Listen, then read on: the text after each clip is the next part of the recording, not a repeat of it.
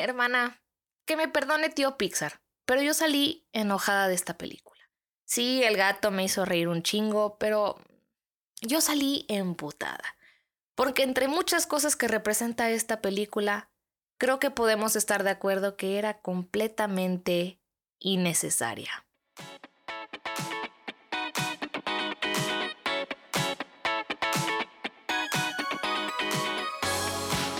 ¿Qué pedo, mana? ¿Cómo estás? Bienvenida, bienvenida a este espacio para cotorrear sobre cine. Por si no me conoces, yo soy Andy, mucho gusto. Siéntate, ponte cómoda y a quienes yo les venga haciendo compañía visual ahí por medio de YouTube. O sea, qué padre, pero concéntrense, qué bonito que me están escuchando, pero también luego compárteme tu opinión, hermana, no seas gacha. Que hoy vamos a chismear de esta película que es Lightyear, que ay, ay no, mana, no. Pero bueno, espérate. Ay, no es por arruinar la, la reseña, pero bueno, empecemos con la chorcha.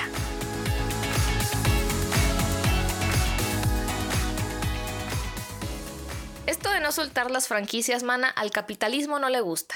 Haz de cuenta que esta cosa dice, ¿calidad nostálgica? No la topo, güey. Es de esas veces que como a los actores de Riverdale, temporada tras temporada dices, ya suéltalos, güey, ya, ya déjenlos hacer otras cosas.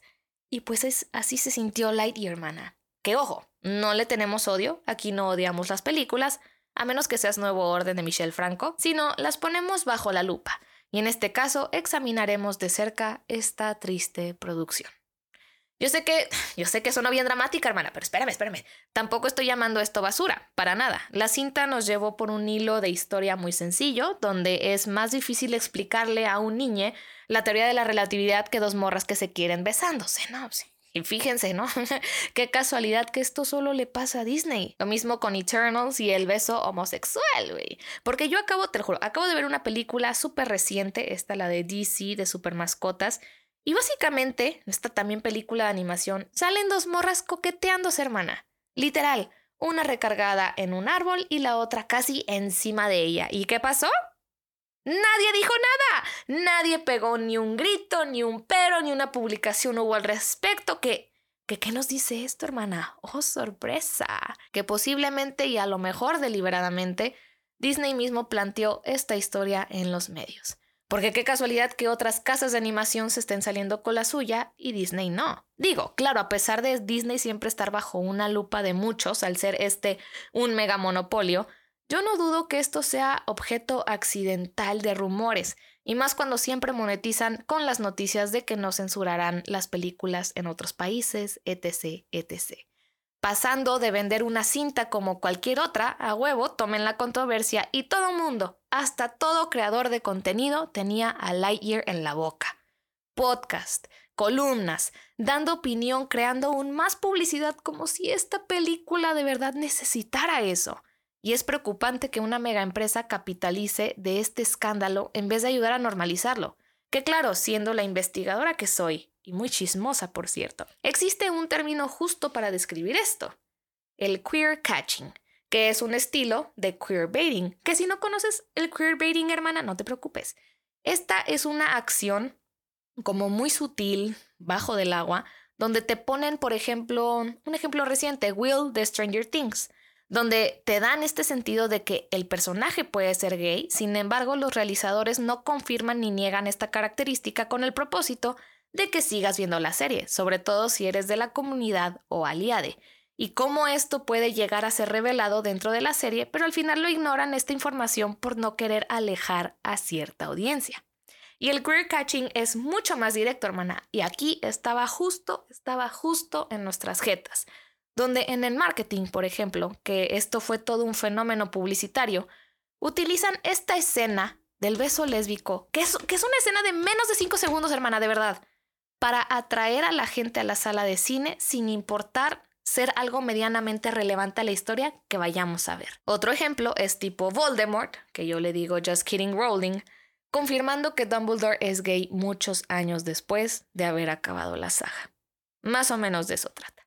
Y bueno, hermana, concentrándonos ya de nuevo en la película, que de eso sí te puedo hablar. La cinta, sí debo admitir, concentra perfectamente la esencia de nuestro personaje principal todo el tiempo. Ahí está, ya lo conocemos. Es un buzz que como lo vimos en la primera película de Toy Story, otra vez debemos ver cómo deja de ser un personaje ególatra y vanidoso y empieza a trabajar en equipo y abraza a su equipo nuevo y su entorno nuevo.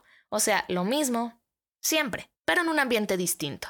En este sello que de unos años para acá ha caracterizado la función de Disney Pixar, no solo Pixar, no, no, no, te estoy hablando de Disney y Pixar, y ha solidificado su imagen frente a su audiencia de ser estas historias retrospectivas donde a huevo necesitan tocar fibras sensibles en su público. No me quejo tanto, hermana, porque afortunadamente han sido películas que han tratado historias muy bonitas, ejemplo Up, Soul, Intensamente, Red, Coco, entre otras. Pero honestamente, mana, estoy cansada. Estoy harta de que independientemente de qué historia me quieran contar, la fórmula sigue siendo la misma, hasta de cierto modo ya muy conservadora. Tanto así que las creadoras de red tuvieron que pedir permisos especiales para poder salirse con la suya para apostar con formatos distintos de animación. Y el mensaje para los niños aquí en Lightyear, hermana, es, es, muy claro. De nuevo, él tiene que aceptar ayuda, él encontrar una nueva misión cuando la primera pareció no funcionar, escoger tu propia familia, aceptar tus sentimientos, que de nuevo ya hemos visto antes. A como me la vendieron, fui enormemente decepcionada. Literalmente cito. Esta es la película que inspiró a Andy a comprar el Buzz Lightyear. ¿Cómo te digo que no es cierto? No te creo para nada, hermana. A lo mucho, güey, se compra el pinche gato psicólogo que fácilmente se llevó toda la película. Pues ya no me importaba, güey. Quería saber dónde estaba el gato. Y es horrible cuando nuestro personaje principal pasa a segundo plano, pues literalmente es aburrido. Aburridísimo, hermana. No me cuadran las imágenes de Andy bien pinche emocionado acá recibiendo su Buzz Lightyear en su cumpleaños. Para nada. Te la compro más en la película animada que salió en los años 2000, no sé si te acuerdas de esa. Esa sí era una action-packed película. Esa sí dice a huevo, quiero comprarme un Buzz Lightyear y usar su lucecita papadeante.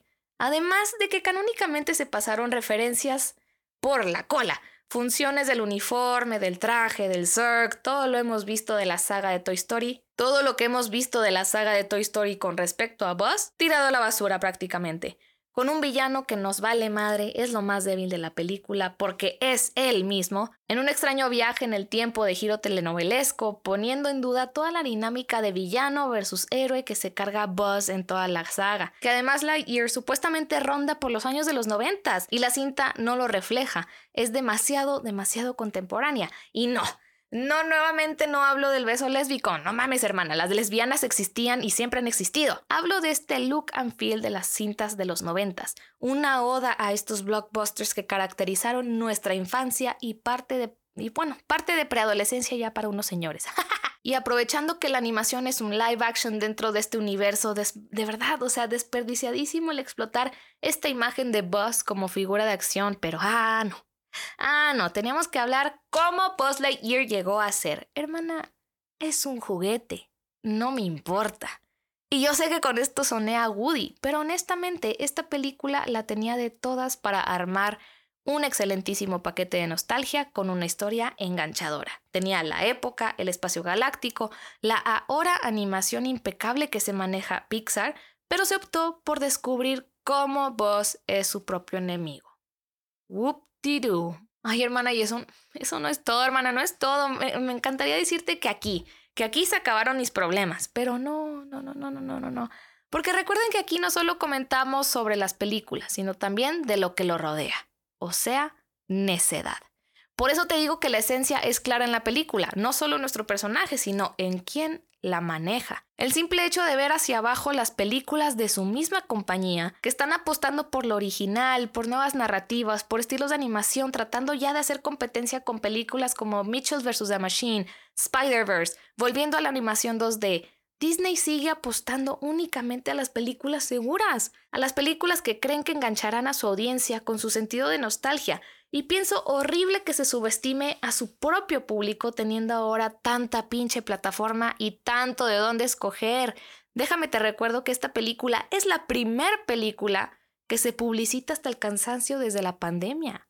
No Luca, no Soul, no Red. Lightyear. Una película demasiado mediocre en su gama de calidad e impacto. Le apostaron a una historia reciclada que con el suficiente escándalo de un beso lésbico logró apenas recuperar su inversión. Y sí, Lo siento, mana. Me da muchísimo coraje porque no es justo. Sobre todo para gente que se la parte cuatro o cinco años de su vida en una película que creen con todo su corazón para solo terminar en una plataforma y que aparte no la cobre como las películas de Marvel en su disque acceso premium. Ni eso. Y pues aquí tienes una peli que tristemente carece de originalidad, no respeta su material de raíz, es predecible y para nada se distingue entre sus antecesoras. ¿Qué podemos seguir esperando de estas compañías que con facilidad abarcan toda una cartelera, pero no están dispuestas a proponernos nuevas historias? Te lo dejo, mana, para pensar el día de hoy. Y pues yo le doy a esta película 1.5 Andy Stars. Básicamente por el gato, en entretenimiento. Y cinematográficamente, 2.5 Andy Stars de 5.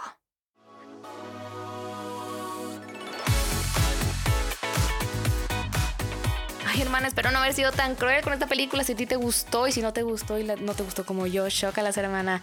Recuerda que aquí siempre tratamos de ser críticas, ¿no? Y no de que acá bien mamonas, no, no me gustó, basura. No, no, no. O sea, pensemos qué rodea la película, por qué ahora, por qué en este momento, por qué en este ambiente, ¿no? Todo, todo, todo. Aunque sea la más, aunque sea la película más X, hermana, siempre está padre cuestionarnos un poquito. Y si no, pues ya queda quien, ¿no? Yo qué. y pues, mana, nada, te dejo mis redes sociales. Me puedes encontrar en cualquier red social como arroba Andy y ahí podemos chochar muchísimo más de gusto de estas películas. Y pues nada, mana, yo te mando un abrazote virtual. Te espero en el próximo episodio. Bye.